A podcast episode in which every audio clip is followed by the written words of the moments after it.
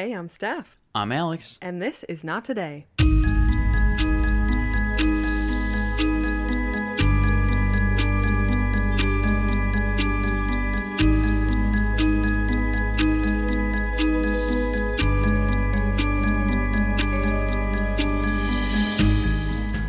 And we're live. Hello. How are you? I'm good. How are you? I'm great. Good. Well, before we jump into this week's story, we do have a bit of an announcement, don't we? We do. I feel like we need to kind of just rip this off like a Band-Aid. Yeah, a little bit. A little bit. So Alex has decided he's going to be stepping back from the podcast. Um, do you want to talk about that a little bit? Yeah, it's it's not anything other than it's been it's too much of a time commitment. And I have a lot coming up for work that I just don't think that I'm going to be able to do both very well. And yeah, I think I just need to step away. But I am really appreciative of all the positive support Absolutely. We've gotten over the past two and a half years. People that leave comments that say I'm funny or something. Yeah, thank you. Totally. Um, I mean, I have been the star of the show, but exactly. Um, Our fans are really your fans. Exactly. And it's my podcast. Of course. So right. Uh, anyway, I hope you stay around for Steph yeah. on her own. Um, and if you don't, I might find you. Oh, oh threatening. um, yeah, no, let's be so clear. I am not going anywhere. I will still be here telling you all stories just as I've always done. And it is possible that Alex may be back when he can. But as of now, I am your host with the most. And I love that. Sometimes podcasts need to shift gears a little bit to be able to transform and grow, and that's all this is, is a little shift. But the show is a lot of work and a lot of time, so I thank all of you who listen and for being here and for your continued support. And another great way to show support for our show is by heading over to our Patreon. Yes, of course. The only reason that we're still here. Exactly. No, truly. I mean, it keeps the lights on, so to speak. But we've got a bunch of bonus episodes that our patrons vote on every month, as well as access to our Discord server and close friends list, which Alex will still be a part of. But anyways, why don't we head into our story for this week? And speaking of the Patreon, this was actually one of the choices in our most recent polls for our bonus episodes. But it was not selected. It was not selected by our patrons, but quite a few people really wanted to hear it. So point being, we tell really good stories over there, guys. That's all I'm saying. This is a story about a helicopter going into a volcano. I don't think you could get a better tagline. Thank you. So let's get into Does it. it. Who doesn't want to hear about that? Exactly. So let's get into it. In November of nineteen ninety-two, Hollywood cameraman Mike Benson was on a big job in Hawaii. Specifically, he was there to shoot the Puʻu ʻŌʻō vent in Kīlauea. And say I, that again. Yeah, okay. I need to say from the jump, I am so sorry if I butchered that Hawaiian pronunciation. I did look it up, and there were multiple pronunciations that were presented to me. I really tried. It said Puʻu ʻŌʻō. Puʻu ʻŌʻō. So to shoot this volcano, he would be filming out of the side of a helicopter. Mike said that aerial photography was a real passion of his. Every time he got into a helicopter, he was always excited about doing it. And coming along on this journey with him was Mike's camera assistant, Chris Duddy. His job was to mount the camera, prepare it for filming, and, you know, just assistant duties. They had already worked on three or four films together, but Chris had never worked in a helicopter before, and it was Mike's doing to have Chris there with him in the helicopter. But the men were in good hands. Their helicopter pilot that day was Craig Hosking. He was one of the most experienced pilots in Hollywood. He flies helicopters and airplanes doing camera work and stunt work in the business. He and Mike would work together to line up the exact right shot. Ooh, he was in the business. He's in the biz, baby. Ooh. They had already worked on four or five films together, so these men felt like they were a little family at that point. They all knew each other quite well. The team saw some amazing things while flying over Kilauea. Craig said while they were flying along the coast, they saw the waves crashing on the black lava flow that goes down to the ocean, and at one point there was a black lava tube that opened up and they saw the red-hot lava shooting into the ocean, which produced this great white plume of smoke that billowed up. They couldn't believe what they were seeing, and better still, they were getting paid to do it. Hell yeah. They were filming for the big-budget Hollywood thriller, Sliver. And more specifically, they were getting a shot for a part of the movie where a helicopter seems to descend into the vent of Kilauea. And the vent is basically just the opening of the volcano, if that wasn't clear. The hole. The hole, yes. Legend has it that the vent is home to the most powerful of all the Hawaiian gods, Madame Pele. Pele is the Hawaiian goddess of fire and volcanoes. She is said to be the creator of the Hawaiian Islands, and native Hawaiians believe Pele lives in Kilauea volcano. In Hawaiian religion, the volcano goddess has become a symbol of power and resilience. Pele's residence, Kilauea volcano, remains the most active volcano in the world. The volcano, situated in Volcanoes National Park, has had repeated eruptions of lava from the summit for the past few decades. The Hawaiians believe that the goddess herself regulates the volcanic activity in Kilauea and other volcanoes in Hawaii Island. There is a cyclical nature to the way the volcano eruptions both destroy and create the land. In the past, Pele's wrath has destroyed many villages and forests as they have been covered by lava and ash. However, the molten lava that Pele sends down the side of the volcano has added seventy acres of land to the southeastern coast of the island since nineteen eighty-three. The duality of life and death, volatility and fertility, destruction and resilience are all embodied within the figure of Pele. In modern-day Hawaii, Pele is still very much a part of the living culture. It is considered extremely disrespectful to remove or take home lava rocks from the islands. Tourists are warned that this could cause them bad luck, and there have been many instances where tourists from all over the globe have sent back the rocks that they have stolen, believing that it is Pele's wrath that has brought bad luck into their homes and lives. They're blaming Pele for the problems. I don't know. I or wouldn't. Pele's giving it to him. I, yeah, I don't know. I wouldn't fuck with Pele. She sounds like she doesn't mess around. I wouldn't. You know? I wouldn't mess the with it. The most powerful of all the Hawaiian gods. You exactly. Want to piss her off? No. On a Tuesday? No. On no days. It's also disrespectful to eat the berries that grow along the sides of the crater where Pele lives without paying respect to her and asking for permission. Folklore says that Pele at times appear to the people of Hawaii in disguise, warning them of upcoming volcanic eruptions. There are urban legends of an old woman in Kilauea National Park whom drivers have picked up only to look in their back seat through the mirror and find it empty. Whoa. Creepy. Wait, are these real stories? We need to bring them on. Folklore says, they're saying. What do you mean folklore? I mean, people? There are stories of like, people who have said, there's been an old woman that sit in my back seat. I want to find those people. Well, I don't know those people personally. Could you imagine? Spooky. She's not there. Spooky. Spooky. From Mike, Chris, and Craig's understanding, it was a sign of respect and I guess an offering to Pele to drop a bottle of gin into the vent of the volcano, which would, I guess, grant them passage to fly over the volcano and ensure that no harm would come to them. Wait, they they dropped a bottle of gin? So that's what their offering to, to Pele was. Hell yeah.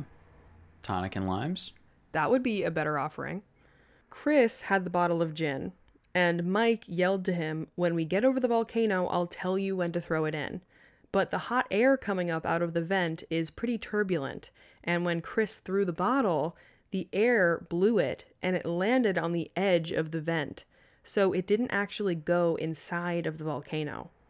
Mike teased Chris because he said it was kind of a wussy throw, and the crater was actually two and a half miles across, so he thought it was hysterical that Chris missed it. He's like, it was like throwing it into the Pacific. You, how can you miss the hole? Wait, he threw it too early then? Or I don't know exactly how he threw it wrong, but he's like, I don't know how you missed the hole. It's like two and a half miles wide and you missed it. Damn. But ultimately they agreed that it was okay. Pele would get the idea. So even though they didn't make it into the hole, yeah, they're like, okay, it's fine. Pele, Pele gets it. This feels like when my parents would be like, we would skip church on Sunday, and then they would go, God understands. God understands. We it's... were at a hockey tournament. Exactly. God understands. Right.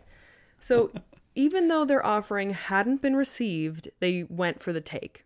Craig lowered the helicopter to the edge of the crater. And even a couple hundred feet above the crater, the men said they could feel the heat coming up.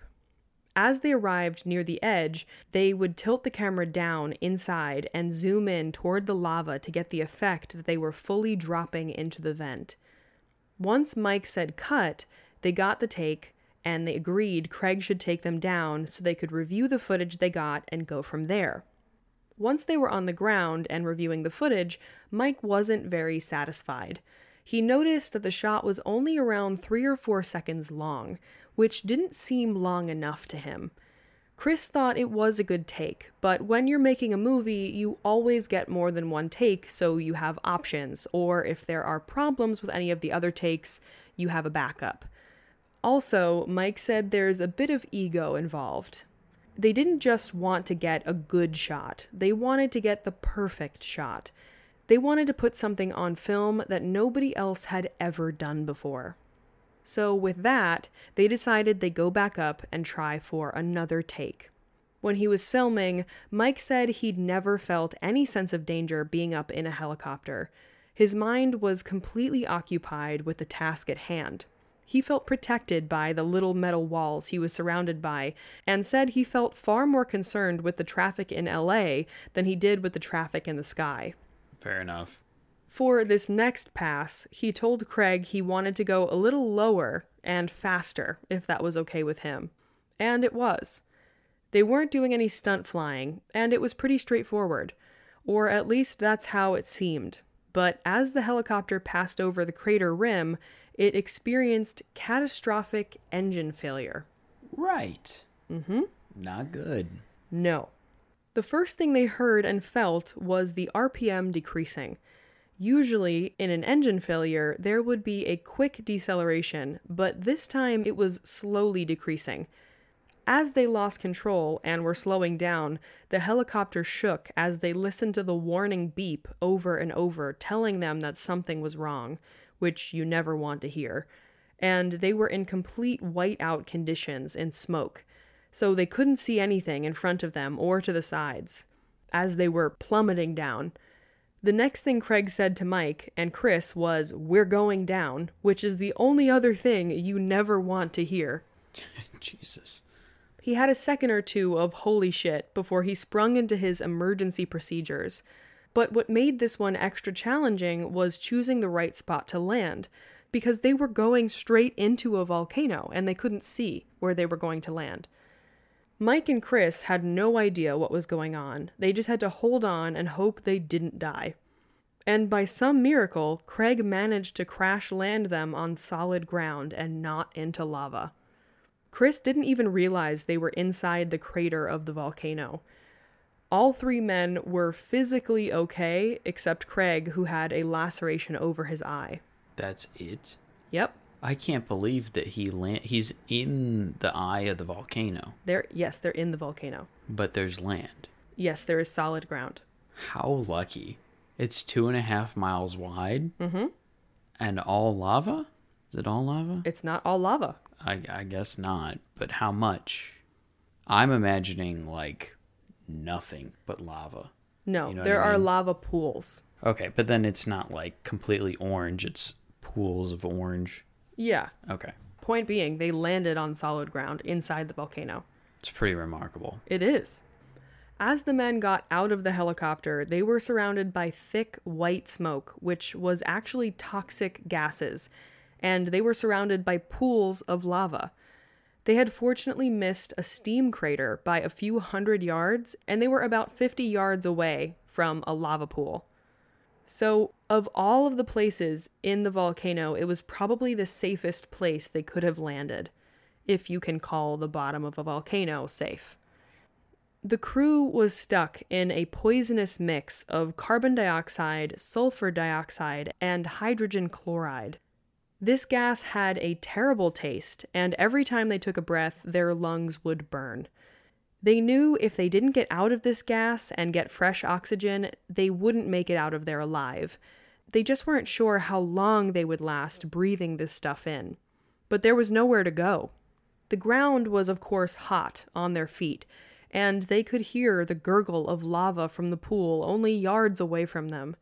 They realized as they looked up that they were actually inside the crater of the volcano. Craig decided he'd try the radio to call Mayday, but as he tried it, he found that they had no power. The helicopter's electrical system had been destroyed in the crash. It seemed at that point that climbing out was their only option. They tried walking north, but they soon realized that was a bad decision because that was, one, in the direction of the lava pool, and two, as they got closer to it, the air quality got even worse. So that was an obvious no-go. They turned around and decided since they were all in good shape, they should try climbing up and out. It would be about a three hundred foot climb, but the inside of this crater was like a bowl. So at the bottom, where they were, it was less steep, but as you got higher, it got steeper and steeper until it was basically a ninety degree rock face. Wow. And they have no harnesses. No, no. The first one hundred feet was pretty easy, but after that, it got pretty treacherous. The incline wasn't the only issue. The volcanic rocks they had to grab onto were also extremely sharp. They were basically like grabbing onto needles. The rocks would also crumble and break away, which would send them back down. And as they climbed higher, they were of course very hot and sweaty from being inside a volcano, but also expending a lot of energy trying to climb. Chris managed to claw his way up ahead of Craig and Mike, but without realizing it, he climbed his way up to a part of the crater wall that was near vertical cliff face. He compared it to being like a little kid climbing a tree. He had climbed up, but he couldn't go any higher and he couldn't climb back down. But it was far worse than being a little kid in a tree, because the rocks... Because you're a grown man in a volcano. Because, you know, you're a grown man in a fucking volcano. Because the rocks he was holding onto were not very stable, and the spot he was at was so dangerous and sheer, he couldn't move, or he could easily fall to his death. Yeah, that. Yeah, also that. And as a reminder, he still had to breathe in the toxic white gas that made his lungs burn as he held onto this sheer rock face. All he could do was yell to Mike and Craig to not come this way because he was stuck. Mike and Craig were fifty feet below Chris. The two were standing on a little ledge that was about three feet long and eighteen inches wide. The air was a bit better on this ledge, so they decided to sit and try to come up with a plan. They tried to yell to Chris, but they had lost him in the smoke. Climbing out wasn't working. Craig felt the only way they could get out was if they got power back into the radio somehow to call for help, which meant he had to return to the crash site. He decided Mike shouldn't go with him because he was the only one who knew how the helicopter electrical system worked, and there was no need for Mike to go back into the potentially deadly gases for no reason. It was a long shot, but Craig felt it needed to be done. After climbing back down, he disappeared into the dense white smoke once again. He inspected the helicopter for as long as he could, until the poisonous fumes became too much and he needed to get out of there. Thankfully, Craig had discovered a small hill about a hundred feet from the helicopter where the wind would blow just right for a few moments, and the air was almost breathable. So he'd have to run back and forth between the hill and the helicopter so he'd be able to breathe. Because down at the crash site, the air was unbreathable. There were several times Craig would fall on his trips back and forth from his hill and to the helicopter. The lack of oxygen down there was really taking a toll on him. But eventually he found a camera battery, and the camera they had used a twenty-four volt battery, which was the same voltage the helicopter electrical system used. Shout out. Right? Craig only had a pocket knife, but he was able to cut the end off the battery cable, spread the wires, strip them down, and using the camera battery, he plugged it into the overhead panel on the helicopter to get the electrical system working, which started up the radio. Pretty sweet. Hell yeah. He did get the radio to turn on. And he turned on to ninety-nine point five W Y X E. Yeah. And he made frantic mayday calls. Right. Which were interrupted by his rush to the small hill for fresh air. Because, sure. you know, you have to breathe. But then he would return to make more mayday calls. Of course. And finally, one of these were picked up by a passing tourist helicopter who alerted emergency services. The guy he initially got a hold of couldn't believe what Craig was telling him. He kept asking, "You're in the crater? And you're alive?" He just couldn't believe it. Yes, King. Yeah. Yes, please call please for help. Get me help now. Holy shit. But Craig was able to get the message out that they needed urgent assistance, so help was finally on the way. And he was able to run back up the hill and yell to Mike and Chris that he had gotten a mayday out. They were going to be out of there by dinner. I don't like that he has set a timeline. It always doesn't go the way. Famous last words, right? Right? Mm-hmm. The fact that we're telling it, the fact that you're only about halfway, makes me feel like this isn't it. Actually, you're correct. I am halfway. See, I know these things, okay? I've been doing this for years. Mm-hmm. I'm a tenured podcaster now. Mm-hmm. I'm an expert in the industry. I know when we're halfway and when we're not. Congratulations. And I'm leaving. Kind of. I'll be here. All right. Chris and Mike heard that Craig was coughing and yelling and that he couldn't breathe. And they knew that he was having a really hard time, as low as he was. He told Mike not to come down there, he couldn't breathe, and he needed oxygen, and then Mike and Chris didn't hear anything from Craig again. They were extremely worried that Craig had just died at that point. But really, he had managed to get back on the radio and had made contact with the pilot of the rescue helicopter. At that time, the rescue helicopter was just above the crater, but poor visibility made it impossible for a rescue attempt. The pilot helped coordinate a ground rescue team, and eventually, after struggling through dangerous terrain, the ground rescue team made it to the crater rim, far from Mike and Chris. They could only just make out Craig and the crash site through the fog. At that time, it was around three thirty p.m., and the men had been inside the volcano for around four hours. The ground rescue team was on the side of the crater near the lava pool, which, if we remember, had the worst air quality of all. They could see Craig and told him he needed to come that way toward them. Craig didn't want to run straight for the lava pool and the toxic air, but he did want to be rescued, so he made a mad dash to be as close to them as possible. But as he got to the lava pool and into the thickest toxic smoke, he looked up and the rescue team had retreated back for some reason. So Craig had to run back to the helicopter. By that point, he was extremely weak, but managed to make it back to the crash site. When he made it onto the radio to talk to the rescuers, they could hear how weak he sounded. They knew he was dying at that point, and he needed to be rescued now. So Don, the rescuer talking to Craig, asked him, "If I can get to you, do you have the strength to get onto this helicopter?" That was a very big decision to make because the conditions out there were extremely dangerous, and to rescue Craig could have killed them. But Don knew that if they didn't, Craig would certainly die. So they made the decision to try. Don lowered the helicopter into the thick, swirling smoke. He had zero visibility and was facing the possibility that the smoke could starve his engine of oxygen and he could crash into the crater as well. Craig tried to scream to Mike and Chris for them to come down to the crash site quick, that there was a helicopter coming, but they couldn't hear him over the sound of the helicopter. Mike and Chris were trying to yell to each other, but they couldn't hear each other over the sound as well. Craig waited, in and out of consciousness, directing Don blindly, until he saw the helicopter lower down in front of him. He climbed in the back with the last ounce of energy he had in him. And then they took off once again, Don doing probably the most extreme helicopter flying of any person ever.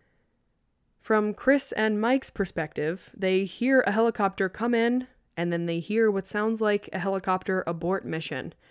They didn't realize that they had just picked up Craig and left. It's not because Don didn't want to save Mike and Chris, it's because they didn't have time to wait. So Craig got saved, but Chris and Mike did not. Well, that sucks. Yep. You know? But also, Craig would have died. Craig was on his last legs. Yeah.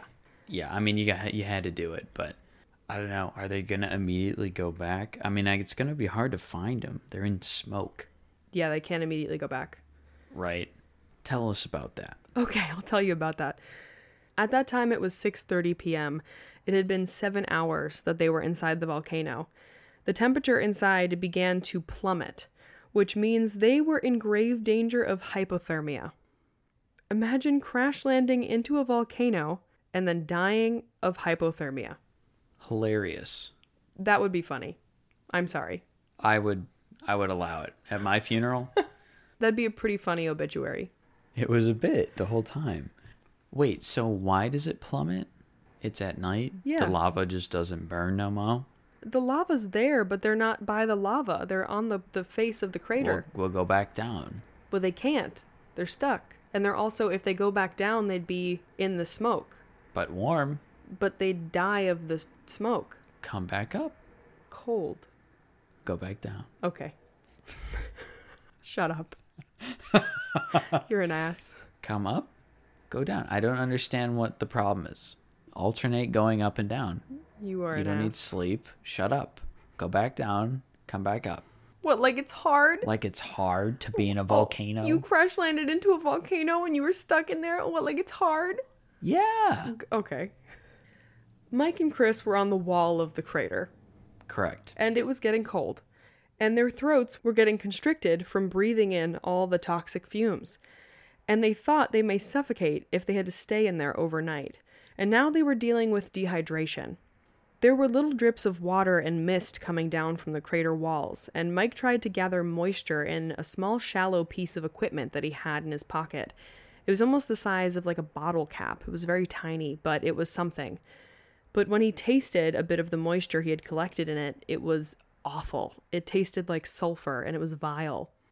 There would be intermittent rainstorms, which left the men soaking wet. Chris was freezing cold, and he wasn't sure the rock he managed to sit on would be able to hold his weight all night. As it got dark, he had given up hope that they would ever see a rescue team, but finally, the rescue team returned. They leaned over the side of the crater and called down to Chris and Mike that they were there.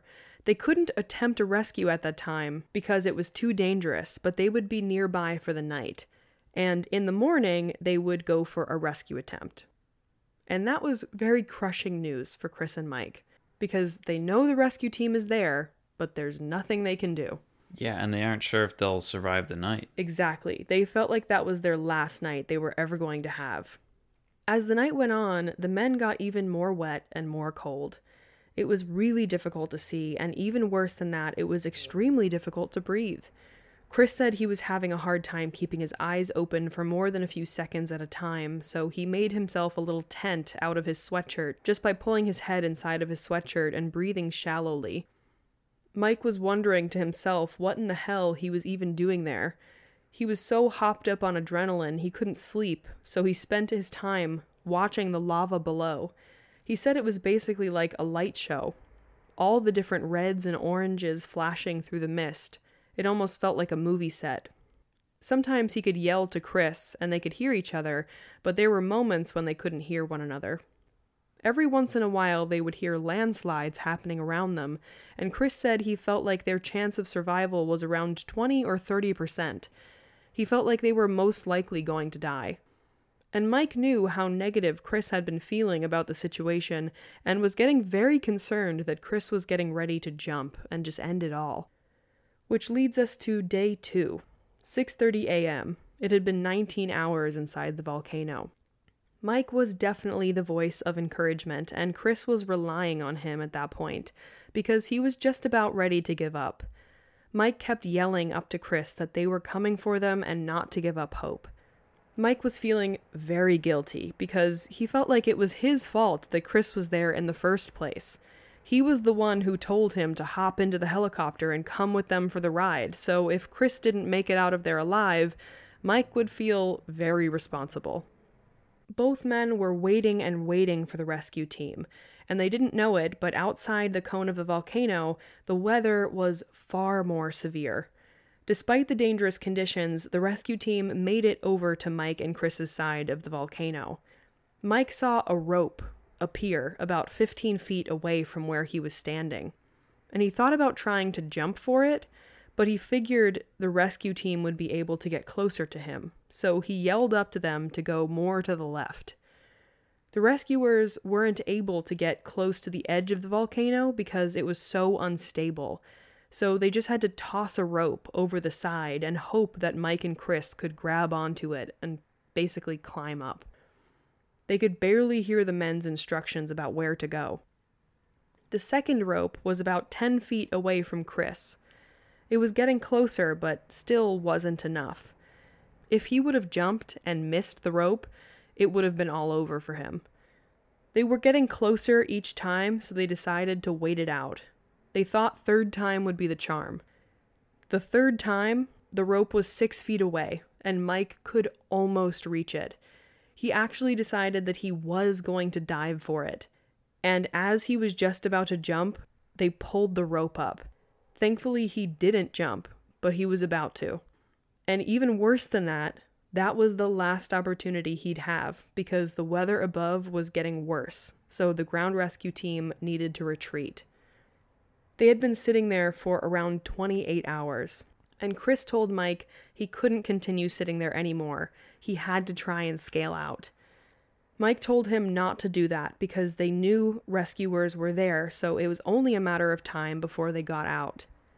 But Chris felt like he was going to die in there anyway, so if he died climbing, at least he was doing something. Before he stood up and started climbing, he said goodbye to everyone in his family. His sons were six and four years old. He was having a really hard time thinking about them living without their dad, and if he fell, there was no chance he would survive.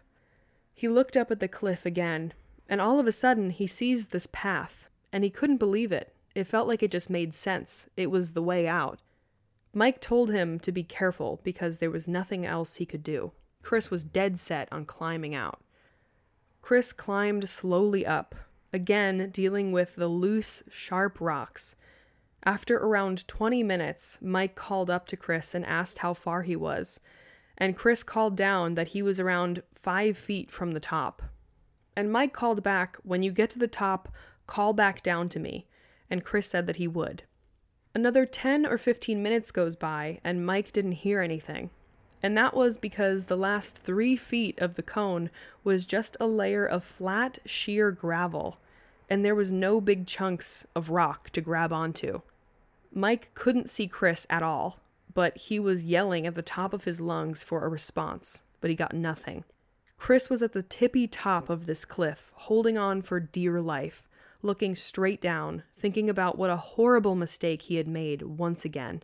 He was basically holding on to gravel. It was like nothing. This time there was no way he'd be able to situate himself in a way to sit down, so if he couldn't hold on, he'd plummet hundreds of feet down into molten lava.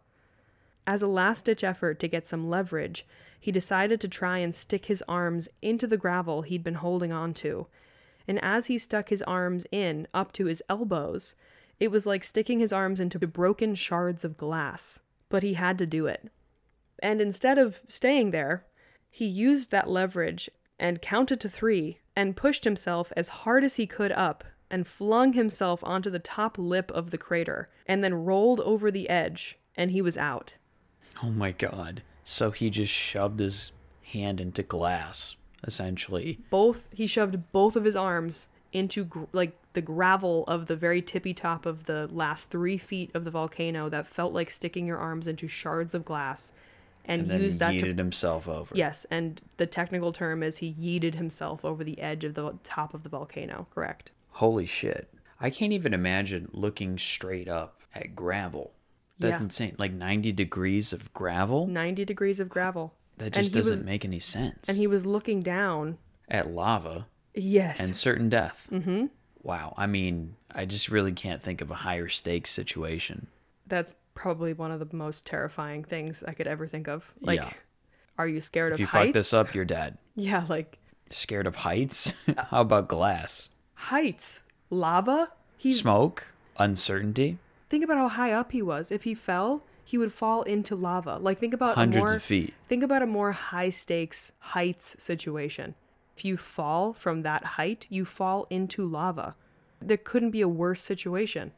Yeah. He made it up. Reframe. Hey, let's reframe. Hey, he, he made, made it to the look top. Look at him go. He did amazing. After laying down for a second and catching his breath, he called back down to Mike that he had made it. But now that he was out, he saw just how bad the weather was outside of the volcano. He couldn't believe how little you could hear.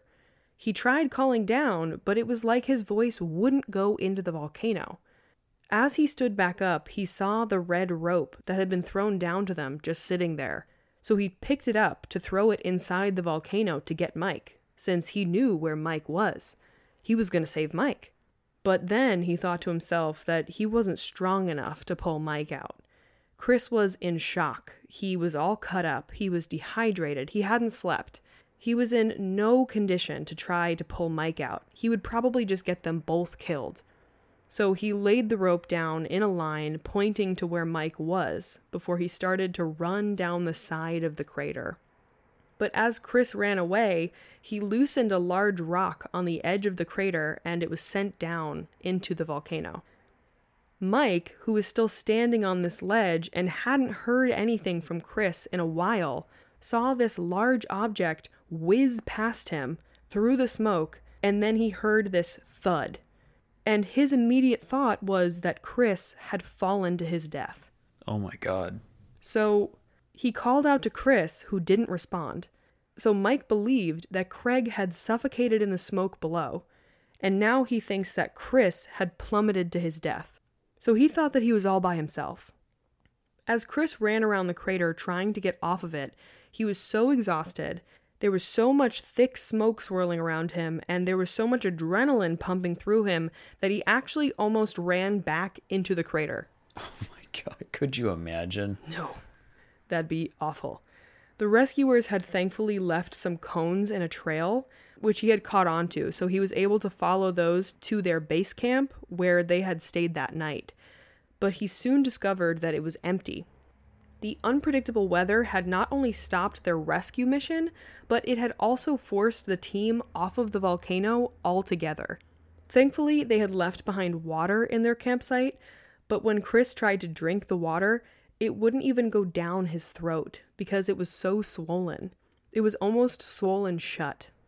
After attempting to drink the water, Chris found oxygen tanks with masks, so he immediately put on a mask to breathe and then decided he'd start hiking until somebody found him or until he hit a highway. And he would have to do a five-mile hike to get anywhere. But Chris, luckily, wouldn't have to make that hike, because he was spotted by a passing helicopter immediately. As soon as they grabbed his arms, Chris's body went completely limp. He actually needed to be carried into the helicopter. His body just shut down. As soon as he was, like, safe, safe. He was just, like, mm, powered down. Off button. Yeah, yeah, done. Chris tells the rescuers that Mike is still alive, but because of the extreme weather conditions, they couldn't make another rescue attempt that day, which meant that Mike was facing a second night in the volcano. By ten thirty p.m., Mike had been inside the volcano for thirty-five hours. Mike believed he was the only survivor and had given up hope for a while. He almost felt like the only peace he would get would be if he passed away quietly. He thought a lot about his ego and how that was what got them there in the first place. Which is when, he says, he saw Madame Pele in profile. Madam, please. He said it looked like she had long flowing hair, and he said, quote, "It was absolutely her. I wasn't hallucinating. It was just like being in the movies." Wow. So he said he saw Pele. Did he ask her if she liked gin? I don't think so. I don't think they conversed. They just stared. Probably. Somewhere around three in the morning, he took a rock and etched it into the side of the crater, "I love you, Stephanie." Which, can we argue that? That's not a hot take. Right? Not a high take. I don't Correct. think so. because he felt like the end was coming soon and there wasn't any reason to live. So this is obviously dark, and maybe I shouldn't have joked about that, but I he did. He lives, so let's so relax. He, he lives, and my name is Stephanie, so we love that. Which brings us to day three at ten thirty a.m. He had been in the volcano for forty-seven hours.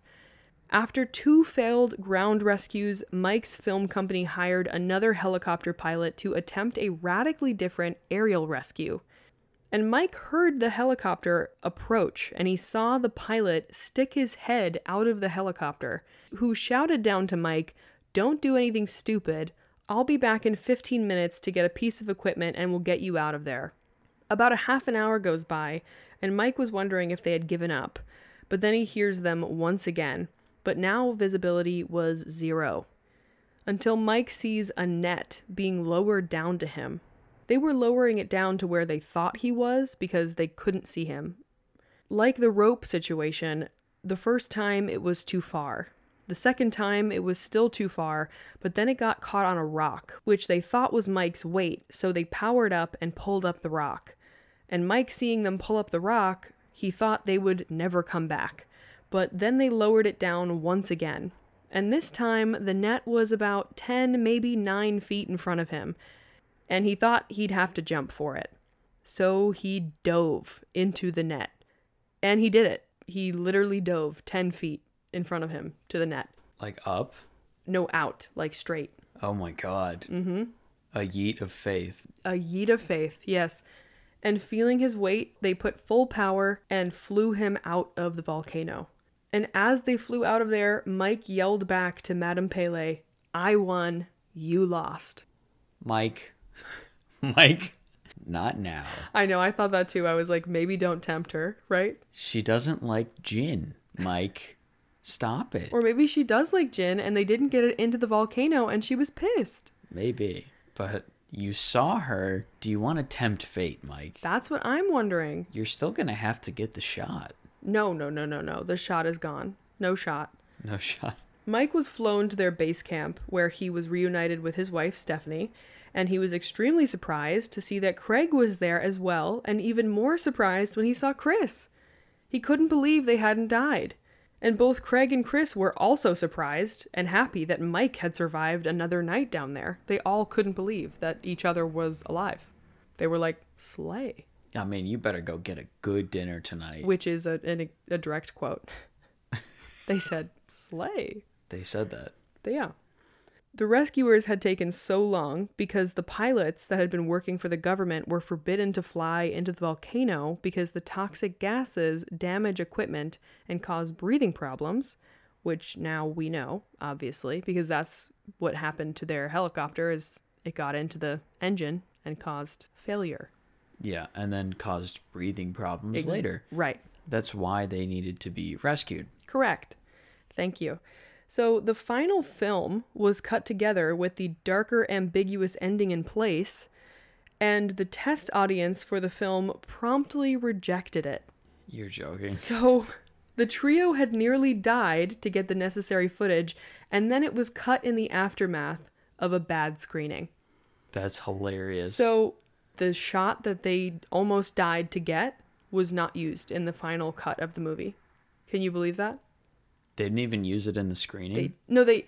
So what happens is sometimes they will show the movie to a test audience, and then the test audience will tell, tell like, the movie people what they like and what they didn't like, and the test audience didn't like the ending.